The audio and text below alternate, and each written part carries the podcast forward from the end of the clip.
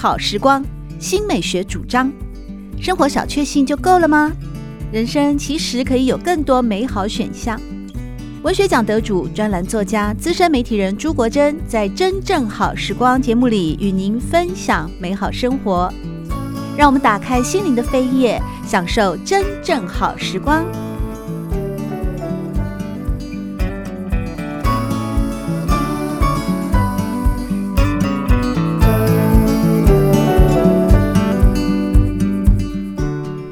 朋友们好，欢迎来到真正好时光的节目里，我是朱国珍。在今天，我们邀请到专栏作家，也是资深美食记者陈静怡，和大家分享的是哦，台味原来如此，二十种长明小吃的跨境寻机与风味探索。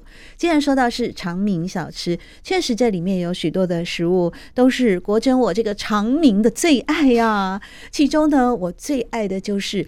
豆花，而且我也发现到，静怡写这本书啊，除了跟我们分享到你走访了这么多的地方，甚至远到马来西亚呀，还有中国大陆的呃闽南一带呀，呃，你跟我们你去了那么多的地方，去考证了这些食物的呃一些来龙去脉，还有它的历史脉络以外呢，其实你有很多地方都有很有趣的生花妙笔。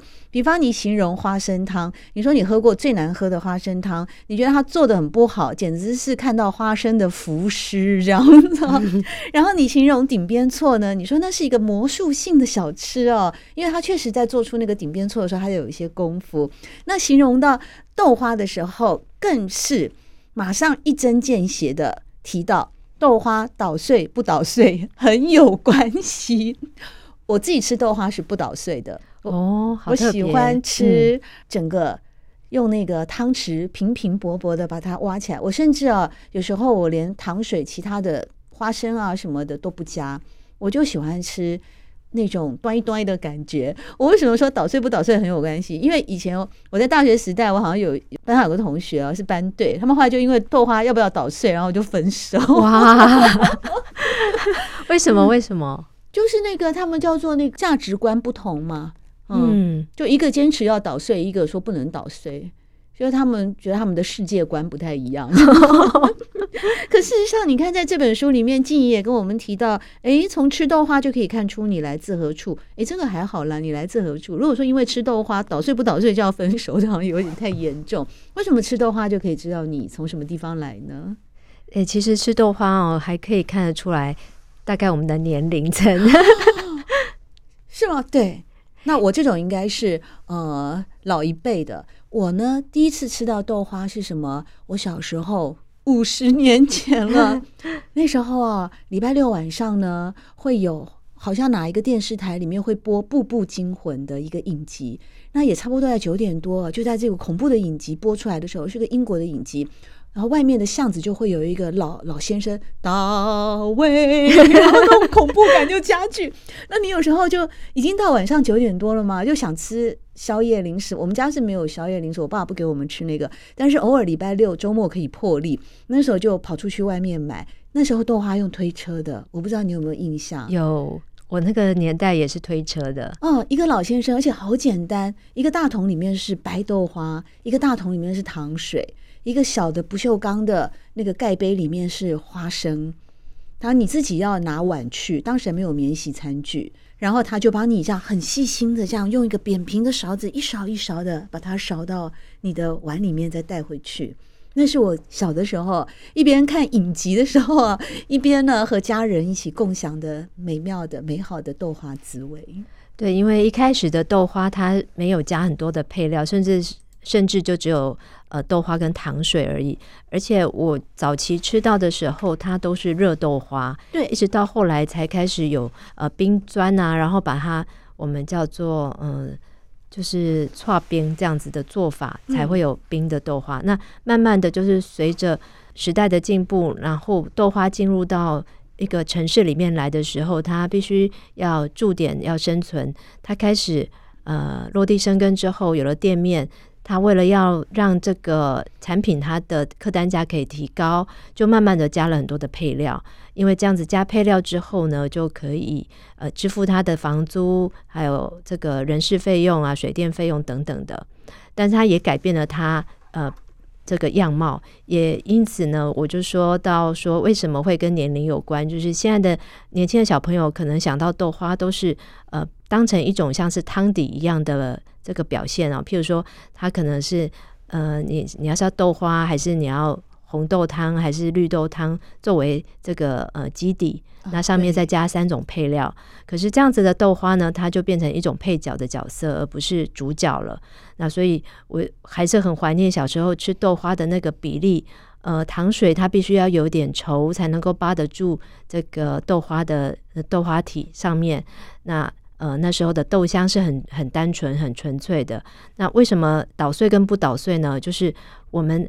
当它是很纯粹的豆花的时候，我们是舀一瓢，然后是用吸吸吮的方式把它呃吸到嘴嘴里去的，然后感受它的质地。那为什么现在的人会捣碎豆花呢？是因为它有配料。那加了配料之后，为了让呃豆花跟这些配料是在一口里面可以同时吃到的，那就自然就会把它捣碎，然后用来呃就是掺和着吃这样子，所以就有这样的差别。哦，我听了，我的心也跟着碎了，把我心爱的豆花捣碎了，跟红豆、跟粉桂、跟那些什么一起吃。所以我小时候就是很单纯的吃那个豆花跟糖水的完美比例，一块送进嘴巴里面那种端一端一感，还有一点点的凝固的豆浆香，就是很巧妙的，也很简单的，并不复杂的一种甜食的结合。当然现在哦。嗯，刚刚诚如静怡所说的，嗯，现在豆花都变成花式摇滚的一种概念了。而我呢，其实从小到大我都是吃甜的糖水的豆花。我第一次吃到咸豆花的时候，是我回河南老家探亲，那他们叫豆腐脑儿。他们问我说：“你要不要吃豆腐脑儿？”我说：“这谁的脑啊？”这样我一下子没有办法想什么叫豆腐脑。他说：“好吃呢。”我说：“谁的脑啊？没有谁的脑儿，就豆腐脑啊。”我说想了半天，后来他们带我去看了，才知道原来就豆花。然后他们是吃咸的，他们的早餐放在酸辣汤里面、嗯、大卤汤里面这样吃咸的。我就说那来碗豆花吧。我还想说，哎呦，好久，我因为我们说探亲哦，离开台湾也大概三五天，就突然也想起我们的台味小吃哦，因为毕竟我在这边长大的嘛。就他送来的时候是酸辣汤里面放了豆花。那个静怡大师，你能帮我品味一下 这种咸豆花？你吃过咸豆花吗？有，在漳州的话，他们呃就是吃咸豆花。那呃他们会加各种不同的卤料，你可能有一二十种让你自己挑。那挑了之后就放在豆花上面，然后再淋上一点这个卤汁，这样子吃。那如果说呃。小朋友来的话，他才问说：“你要不要来个甜豆花啊？”好像甜豆花是小朋友吃的。对对对，我想起来了。对，那个时候我他们就看到我皱着眉头这样，他们就说：“你吃不习惯。”我说：“对啊，没有甜的嘛，甜的是小孩子在吃。”我说：“好好好，让我返老还童一下。”我还真吃不习惯咸的豆花，因为完全吃不到那个豆花的端一端香了。其实不只是你哦，在中国大陆的人，他们也同样有这样壁垒分明的这个界限。嗯，就他们曾经。呃，为了甜豆花跟咸豆花，呃，在网络上比战了一次，然后那一次的比战就有十六万笔的资料在这个呃讨论。那后来他们做了一个这个票选，有百分之五十一的人是选择咸豆花，那百分之三十四的网友就是选择他要甜豆花，那还有百分之九的网友呢是不仅要咸的，而且要辣的。所以就有很大的呃壁垒分明的这个豆花党的不同。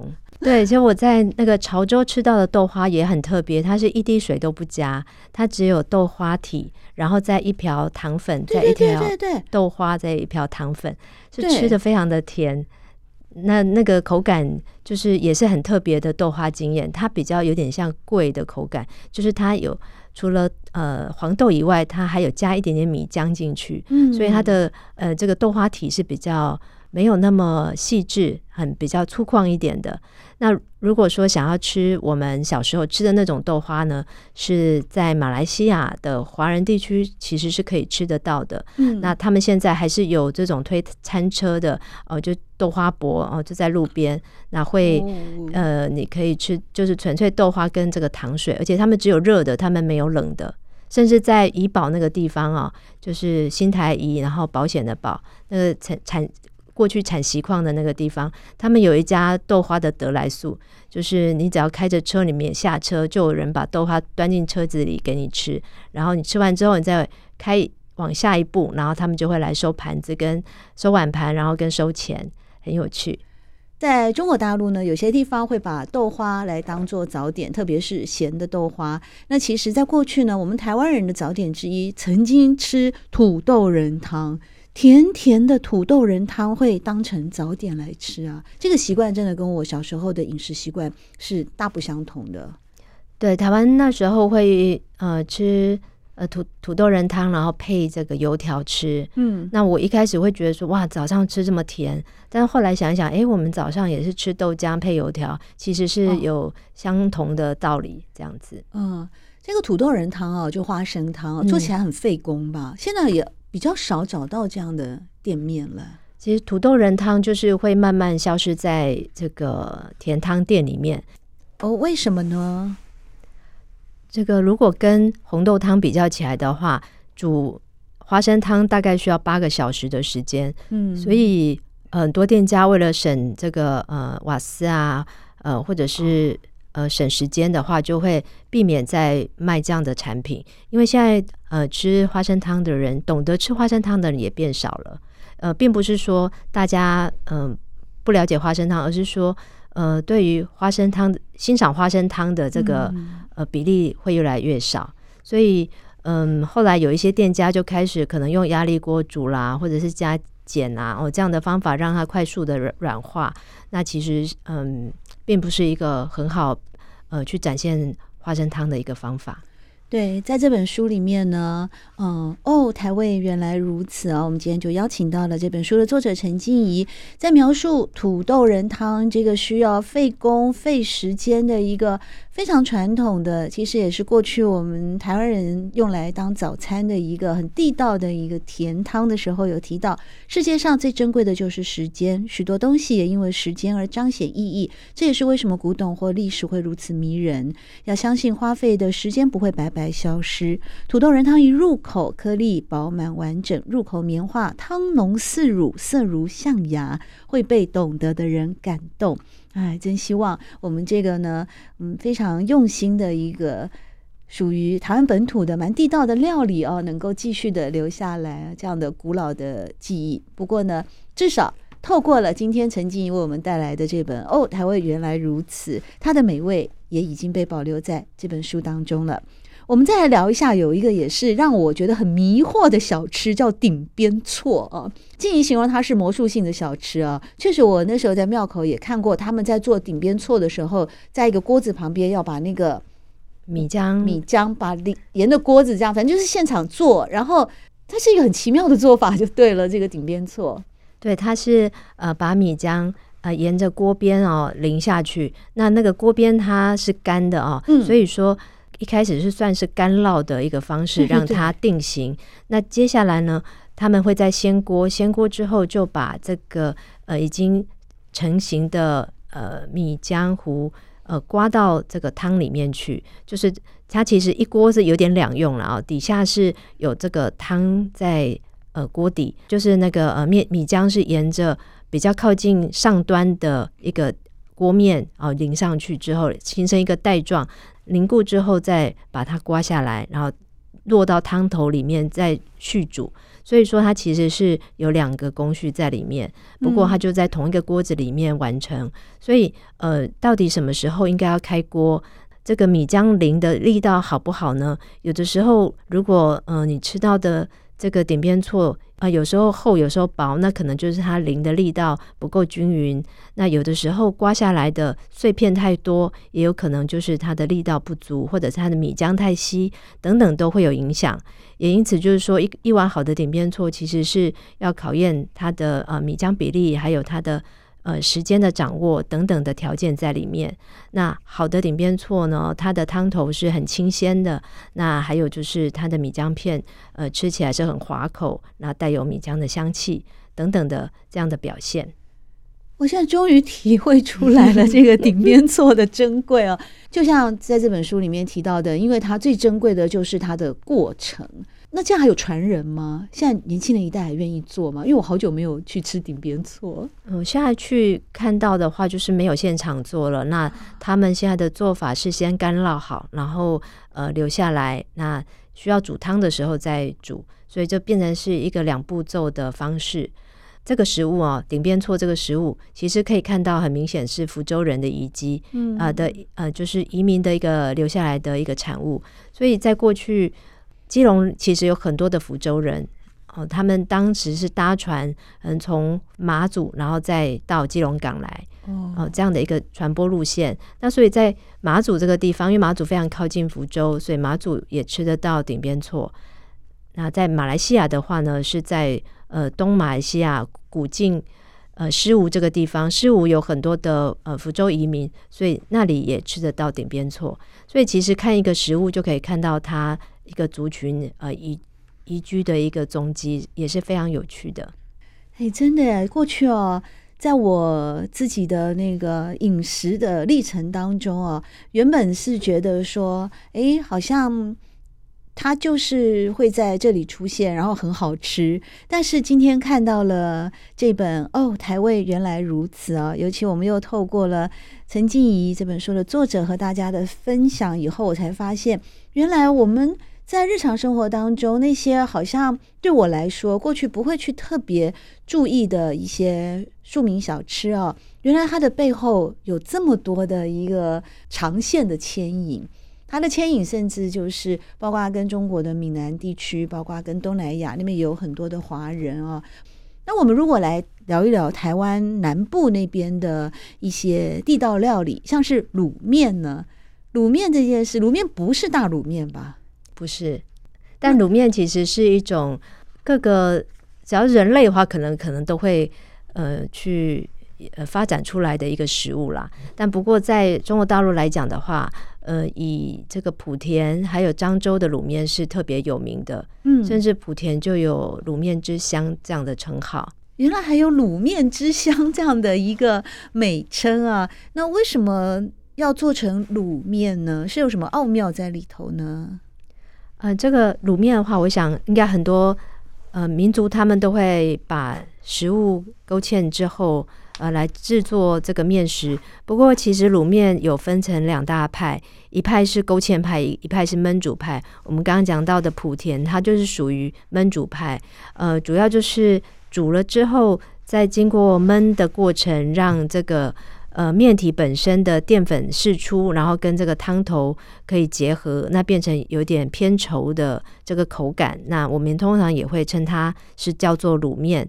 那台湾的版本的话，我想大家都会比较熟悉，就是我们先把面本身烫好之后，再淋上勾芡的汤汁。所以这两者在做法上是有一些呃不同的差异。嗯，那所以说，其实，在台湾，我觉得两两款都是可以吃得到的哦。刚刚的焖煮派，其实在泉州也是这样的吃法，也是啊，把面煮煮煮过之后，然后再呃让它变稠。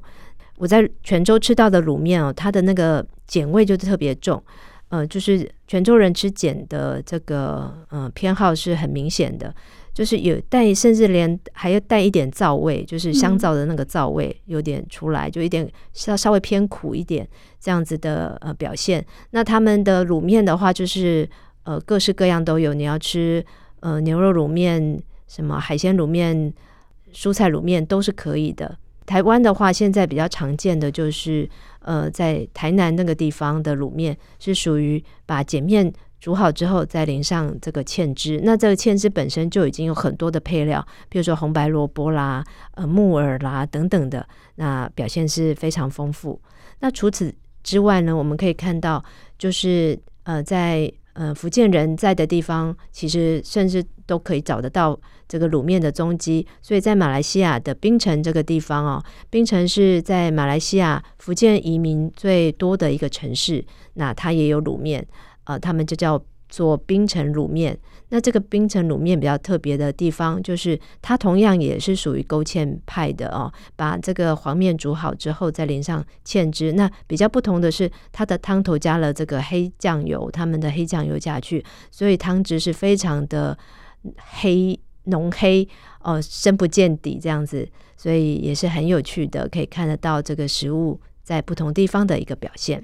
是静怡和大家提到了这个卤面啊，有分成呃勾芡派，还有焖煮派。其实你也把另外一个食物也同样在哦，台味原来如此这本书里面啊，也特别介绍了面线糊。你说面线糊也有分成清派与糊派哦。呃，清派跟糊派主要就是它的汤头的表现。那清派的话就是不勾芡的，像我们以前在。台南的时候哦，我们台南就有这个蚵仔米刷，可是我们的蚵仔米刷是蚵仔跟米刷，就是是清汤表的做法。那我到台北也看到台北有这个蚵仔米刷的时候，想说啊，好久没有吃家乡味了，我想点来吃。结果想说，哎、欸，为什么他们蚵仔米刷里头有加大肠？想说是不是偷工减料啊？然后又变成糊状的，然后完全就跟我想象中的是不一样。哦，对，有这样的这个呃不同。那嗯、呃，我觉得这个面线这件事情其实是很很特别的哦。为什么呢？就是我从呃史料里头去找到，台湾早期是没有制制作面线的技术。那是后来在日治时代的时候，因为面线进口的话，就是当时我们是日治嘛，所以呃从中国大陆进来的面线就叫做进口，进口的关税非常重。后来呃台湾人才。开始就是自己来做面线，所以这个呃吃面线这件事情，可以说确实是由中国大陆所带过来的。那我们通常现在还会再讲米刷狗这三个字的话，呃，是在这个鹿港这一带还蛮多的。嗯、那它真的是狗啊，那个狗不是像现在可能有的是用勾芡的方法，而是它也是一直煮面线，煮了很多次之后，呃，它的淀粉释出了，然后。呃，变得整个整碗就是糊状的啊，比较在云林这个地方是这样表现，那是鹿港那边可能已经是呃不是这样子的煮法了。我在中国大陆呢也看到有一个食物也叫米线糊，那我觉得这个名称特别亲切，所以看得到是在泉州那个地方的呃名产。那我去泉州吃了这个米线糊之后，发现说，诶，跟台湾的表现又完全的不一样，他们的面线。面线糊呢，就是会用螃蟹、虾啊，啊，还有巴浪鱼干，然后去煮这个汤头，所以这个汤头反而显得是很重要，然后很清鲜。当然，它也是有勾芡的这个表现。那他们有的现在就是还会加一些呃卤料哦上去。不过我觉得那个还是吃原味是呃最好的。所以说呃两地的名称是一样的，呃也可以看得出来这个移民的踪迹。嗯。好，最后我们聊到也是我个人喜欢吃的一个台式小吃——蚵仔煎。为什么那个蚵仔煎一定要撒下那个太白粉水，把它煎成饼状？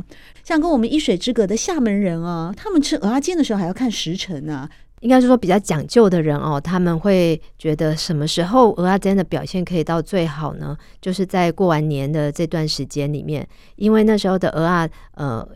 就是收收起来很新鲜，然后再加上它的这个地瓜粉，我们现在很多的地瓜粉其实已经不纯了。嗯，那真正的地瓜粉要收起，呃，要呃让它沉淀，然后再呃过滤晒干。那那时候的地瓜粉也是呃最新鲜的时候，那些食材的时间点来看的啊。嗯，譬如说呃地瓜的话，通常都是在呃中秋节过后的地瓜的表现是最好，比比。比较不会有那个纤维，那那时候的地瓜去晒成，就是去呃沉淀，然后做成地瓜粉，很新鲜。然后还有一个他们在蚵仔煎里面会放的叫做紫皮蒜，紫色的紫，皮肤的皮哦，蒜苗的蒜，它是算一种呃蒜苗。那他们也会呃把它放在这个蚵仔煎里面，所以那再加上蚵仔很新鲜，所以这个整个整合起来的话呢，就是。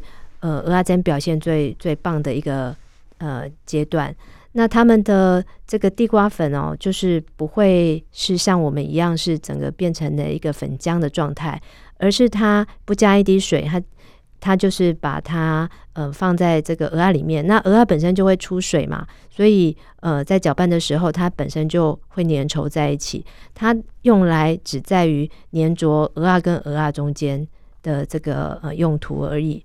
所以整碗整盘其实都是鹅啊，那呃，他们有一个说法，就是要呃散不见乱哦，粘不成堆。粘不成堆的意思就是粘在一块儿，但是它不会归狗啊，不会整团。那散不见乱，就是虽然它还是会分散开来，但是它看起来是不乱的。有这样的表现的话，就是蚵仔煎呃最好的一个一个呃就是最好的阿珍。是在今天真正好时光，我们邀请到的是专栏作家，也是资深美食记者陈静怡，和大家分享的是他的著作《哦，台味原来如此：二十种常民小吃的跨境寻机与风味探索》。在今天呢，听完了静怡和大家的分享之后呢，我真想立刻开始规划我的这些台味小吃之旅哦。虽然是过年期间呢，想必大家呢家家户户都有许多的年菜，但是呢。在呃这个春节假期之后呢，或者您想出去探亲，或者您想进行一个嗯短暂的旅游，虽然在疫情期间，大家还是要注意身体的健康哦。不过呢，我们还有另外一种选择，就是在家里面哎来看这本哦台位原来如此，而且里面不仅有精彩的说明照片，还有各地呢是真正经过我们静宜考察过后的推荐好吃的店家，提供大家参考。今天很高兴能够邀请到陈静怡来到节目里面来和大家分享，谢谢静怡。谢谢国珍，谢谢大家，拜拜。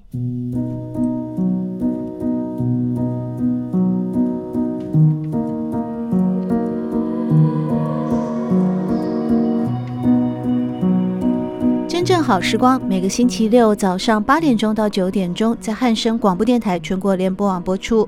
节目在广播频道播出之后，也会上传到汉声广播电台的官网。在官网当中，您可以在经典回放的单元里搜寻“真正好时光”，随时收听到国珍为各位制作的精彩内容。